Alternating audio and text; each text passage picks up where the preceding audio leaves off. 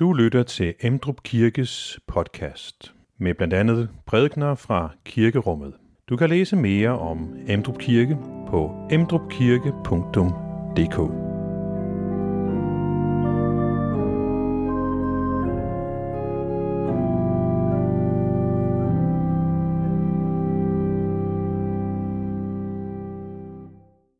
Jesus sagde, Ingen kan tjene to herrer. Han vil enten have den ene og elske den anden, eller holde sig til den ene og ringeagte den anden. I kan ikke tjene både Gud og mammon. Derfor siger jeg jer, vær ikke bekymrede for jeres liv, hvordan I får noget at spise og drikke, eller for øh, hvordan I får tøj på kroppen. Er livet ikke mere end maden, og det hjemmet mere end klæderne? Se himlens fugle. De sår ikke og høster ikke og samler ikke i lade, og jeres himmelske far giver dem føden. Er I ikke langt mere værd end de? Hvem af jer kan lægge en dag til sit liv ved at bekymre sig? Og hvorfor bekymrer I jer for klæder? Læg mærke til, hvordan markens liljer gror. De arbejder ikke og spinder ikke, men jeg siger jer, end ikke Salomo i al sin pragt var klædt som en af dem. Klæder Gud således markens græs, som står i dag og i morgen kastes i ovnen, hvor meget snarere så ikke jer i ledet troende. I må altså ikke være bekymrede og spørge, hvordan får vi noget at spise og drikke, eller hvordan får vi tøj på kroppen? Alt dette søger hedningerne jo efter, og jeres himmelske fader ved, at I trænger til alt dette. Men søg først Guds rige og hans retfærdighed, så skal alt det andet gives jer i tilgift. Så vær der ikke bekymrede for dagen i morgen. Dagen i morgen skal bekymre sig for det, der hører den til. Hver dag har nok i sin plage. Amen.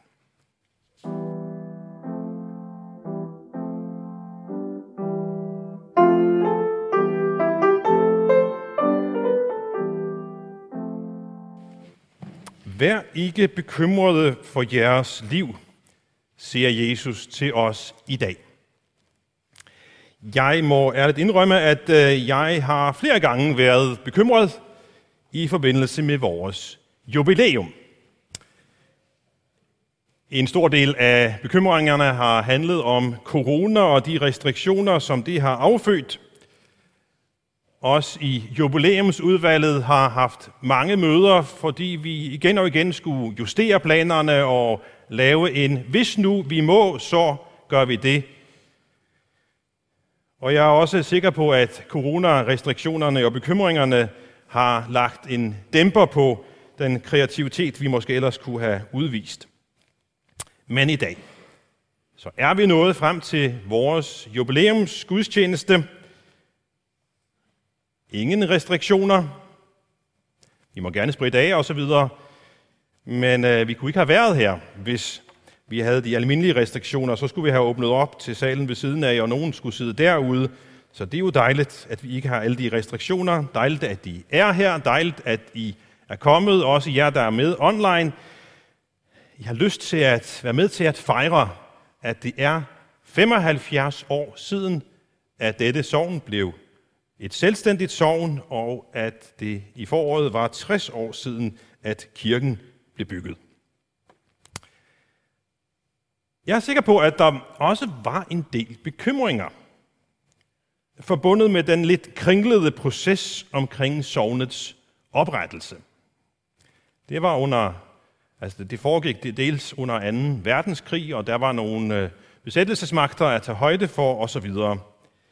Der var også uden tvivl en masse bekymringer i den lange proces med at samle ind til og forme og bygge den kirkebygning, vi er i i dag. Gudstjenesterne de startede øh, her i Barakkirken, som øh, den dag i dag ligger om bag hallen. I, øh, ja, nu er den nærmest klemt inde imellem en øh, de to store haller nede i KFN-parken, men det her billede har tog jeg forleden, så den står altså meget smuk stadigvæk. Det er der, man startede i september 1946, mens Og det her er så den sidste gudstjeneste, der var i Barakkirken.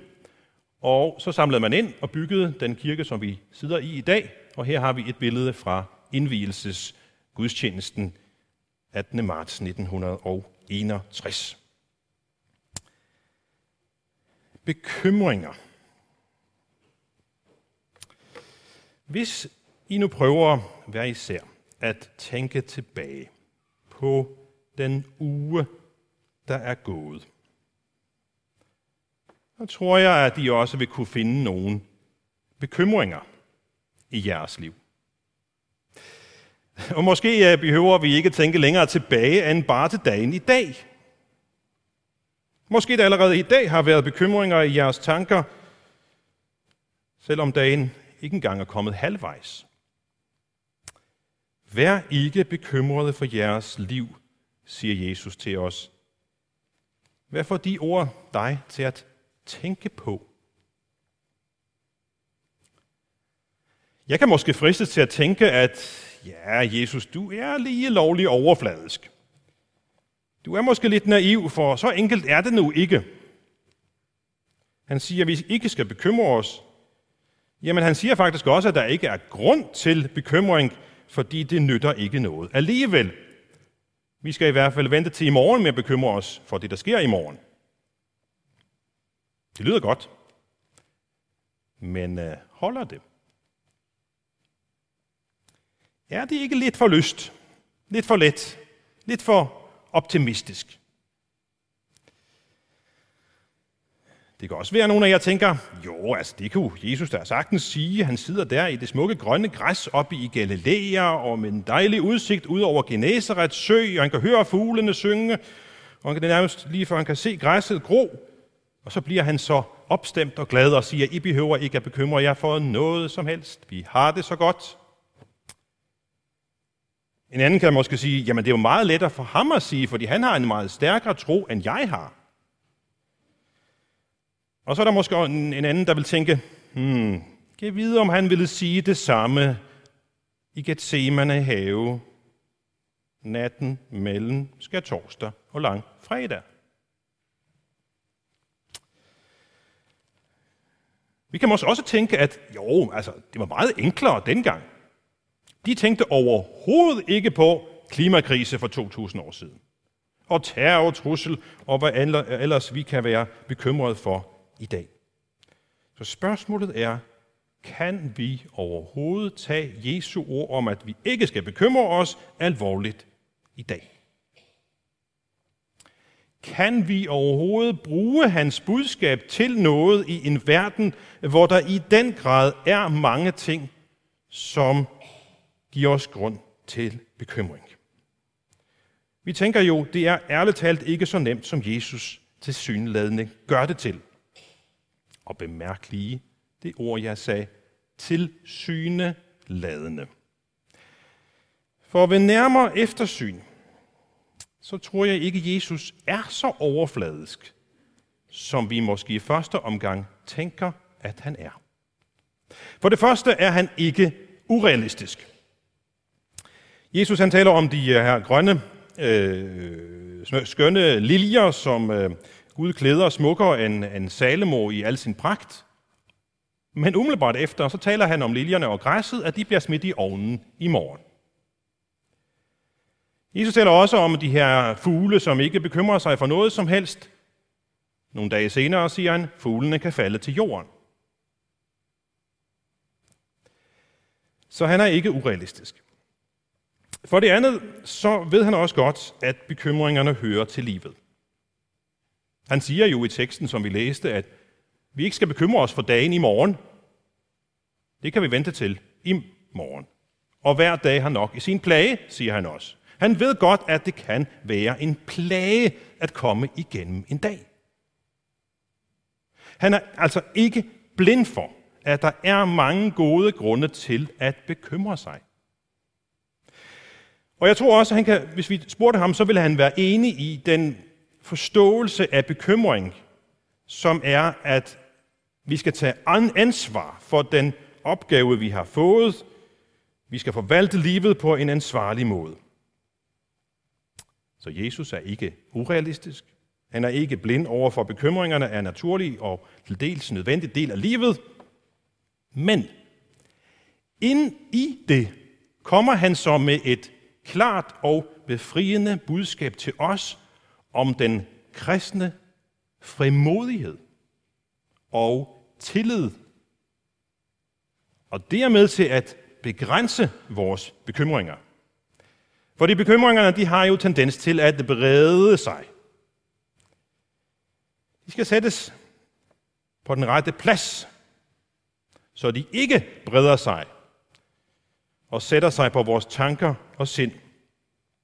Pitein han sagde sådan en gang, når de store bekymringer trænger sig på, bliver de daglige ængstelser latter lidt små. Men når, de atter, når atter de store bliver vejrede hen, så vokser de mindre sig store igen. Og jeg kunne se, at nogen nikkede og kunne sagtens genkende sig selv i den lille strofe. Bekymringerne skal sættes på deres rette plads. Men det er også lettere sagt end gjort. Hvis bekymringerne får lov til at dominere vort liv, hvis de får lov til at besætte vort hjerte, så bliver vi præget af mismod i stedet for fri mod. Og bekymringerne kan jo også få os til at glemme tilværelsens store sammenhæng og fundament, nemlig Gud selv. Og Jesus bringer så et konkret emne op med de materielle goder. Hvis jagten på de materielle goder og den ydre lykke og fremgang stjæler hele vores livsbillede, så giver det os bekymringer. Så giver det os rynkede bryn. Og jeg tror, at ind i den situation, så siger Jesus til os, bekymringen sniger sig ind på os, når vi sniger Gud ud af vores liv.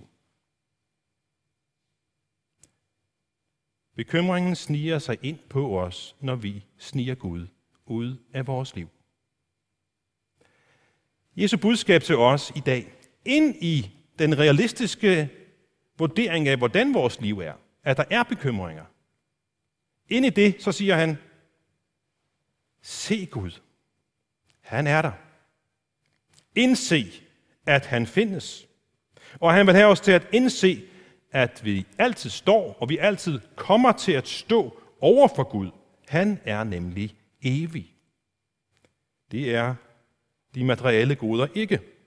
Den evige og almægtige Gud, han har lovet, som vi også hørte det fra første læsning, at efter nat følger dag, og der kommer ikke en syndflod igen. Så Jesus vil have os til at indse og til at se os selv i lyset af, at Gud er det eneste sikre i verden, og alt andet er usikkert. Derfor skal vi forankre vores liv i ham. Derfor skal vi lade ham være vores Herre. Men som Jesus siger i indledningsteksten, i begyndelsen af teksten, så er det et valg. Hvad skal være nummer et i vores liv? Jesus siger, I kan ikke tjene både Gud og mammon. Vores valg får indflydelse på nutiden og fremtiden. Hvis vi tager fat i mammon, i penge, i de materielle ting, så virker de jo i første omgang ret så uskyldige, og både Jesus og vi ved, at de er nødvendige i det daglige liv. Men Jesus han advarer os, fordi vi kan miste dem, og vi får aldrig nok af det, osv. Han vil også have os til at indse, at sådan er det. Sådan at vi nøjes med at bruge pengene som et redskab til at opretholde livet og til at leve et ansvarligt og godt liv. Så han vil advare os imod at binde vort hjerte til de materielle ting, og at vi i stedet binder vort hjerte til Gud. Ham kan vi sige du til. Gud kan vi udøse vort hjerte for, både når det handler om tak, og det handler om ak. Gud kan vi tilbede, og Gud kan vi bede til. Og det er den retning, vores bekymringer skal have i bøn til Gud. Så lad os blive stille for ham, og lad hans, hans nærvær fylde vort hjerte og sind. Og derfor derfra kan vi så bevæge os ud i livet, i taknemmelighed, med frimodighed og tillid til ham og hans omsorg. Lad os lige samle op til sidst. Fuglene og markens liljer kan hjælpe os ind i den frimodige og tillidsfulde indstilling til Gud og livet. De kan lære os noget afgørende om at leve troens liv, når det handler om bekymringer. En bekymring, som typisk er en frygt for noget, der sker i fremtiden, som jeg ikke gør noget ved nu. Der er selvfølgelig meget i fremtiden, som vi kan gøre noget ved nu. Det kaldes rettidig omhu. Men bekymringerne kan vi ikke komme til livs, selvom vi gør alt det, vi kan og skal i dag. Hvis man vil have noget til at vokse og har sået det, så kan man bekymre sig for, om det nu kommer op af jorden. Hvis man skal holde en fest, og har planlagt det hele og bestilt maden, og nu kan jeg glæde jer med, jeg kan se, at maden er kommet, som jeg har bestilt, og det ser godt ud. Nå, nu mister jeg kan vi lige finde opmærksomheden igen? Ja, vi prøver. Det var en af de bekymringer, jeg havde. Jeg vidste godt, at vi havde fået leveret mad fra den tidligere, men vil det nu huske aftalen? Vil det nu hele fungere? Det satser vi på. Når lektierne er lavet, så kunne man også tænke, ah, hvordan går det så med eksamen? Når arbejdet er passet, jamen, så er man måske bange for, at man alligevel bliver fyret i næste sparringsrunde. Og så kan vi lære her af fuglen og liljen. Får de, hvad de har brug for? Ja, Gud sørger for dem. De er ligesom vi i Guds varetægt. Og Jesus gør os klart, at vi mennesker i skaberens øjne har en langt højere værdi. Så man kan sige, at vi er bestemt til at leve i tillid til, at Gud sørger for os – ligesom han sørger for himlens fugle og markens liljer. Og lad os lige vende tilbage til den her nøglesætning. Bekymringen sniger sig ind på os, når vi sniger Gud ud af vores liv. Og når vi så vender den rundt, så siger vi, når vi så sniger Gud ind i vores liv, så sniger bekymringerne sig ud. Så lad os hellere gøre det. For mere Gud ind, mindre bekymring. I bund og grund er det, kan man sige, en tendens til hedenskab at leve som om Gud ikke findes, eller at det ikke betyder noget, at han findes. Og han, som kender virkeligheden til bunds, siger til os i dag, at virkeligheden er, at Gud, vores far, ved, hvad vi trænger til, og vil vise os sin omsorg. Og derfor siger Jesus, søg først Guds rige. Når vi får tillid til, at Gud sørger for vores evige vel, så lærer vi også at stole på, at hans omsorg også gælder vort, vores timelige behov. Og så må bekymringerne vige. Jeg håber, at vi giver dette stærke budskab plads i vores liv. Jeg ved ikke, hvilke bekymringer der er i dit hjerte. Jeg har bekymringer i mit hjerte, det ved jeg. Og jeg er overbevist om, at der i os alle sammen er forskellige bekymringer. Men lad os prøve at snige mere af Gud ind i vores liv. Så tror jeg også, at der vil forsvinde nogen af bekymringerne. Lad dette stærke budskab om Guds omsorg få rum i vores liv. Lad os fylde af det. Lad det skal dominere vores liv i stedet for vores bekymringer. Og det gør vi ved at vælge, at prioritere, at insistere på først at søge Guds rige og hans retfærdighed. Lad os søge Gud, vær stille hos ham, og lad vores hjerte finde ro hos ham. Amen. Og nu rejser vi os, og i fællesskab med apostlene tilønsker hver andre, hvor Herres Jesu Kristi nåde, Guds kærlighed og Helligåndens fællesskab være med os alle. Amen. Find flere podcast og læs mere på emdrupkirke.dk